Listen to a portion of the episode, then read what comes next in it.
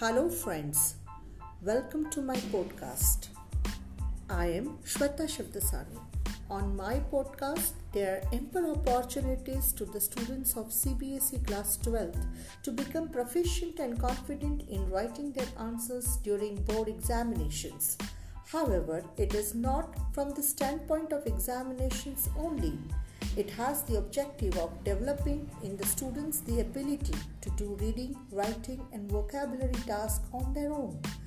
This overall development will make them adapt in the receptive and productive skills of language, preparing them for life in and beyond school. Once again, stay safe, stay at home.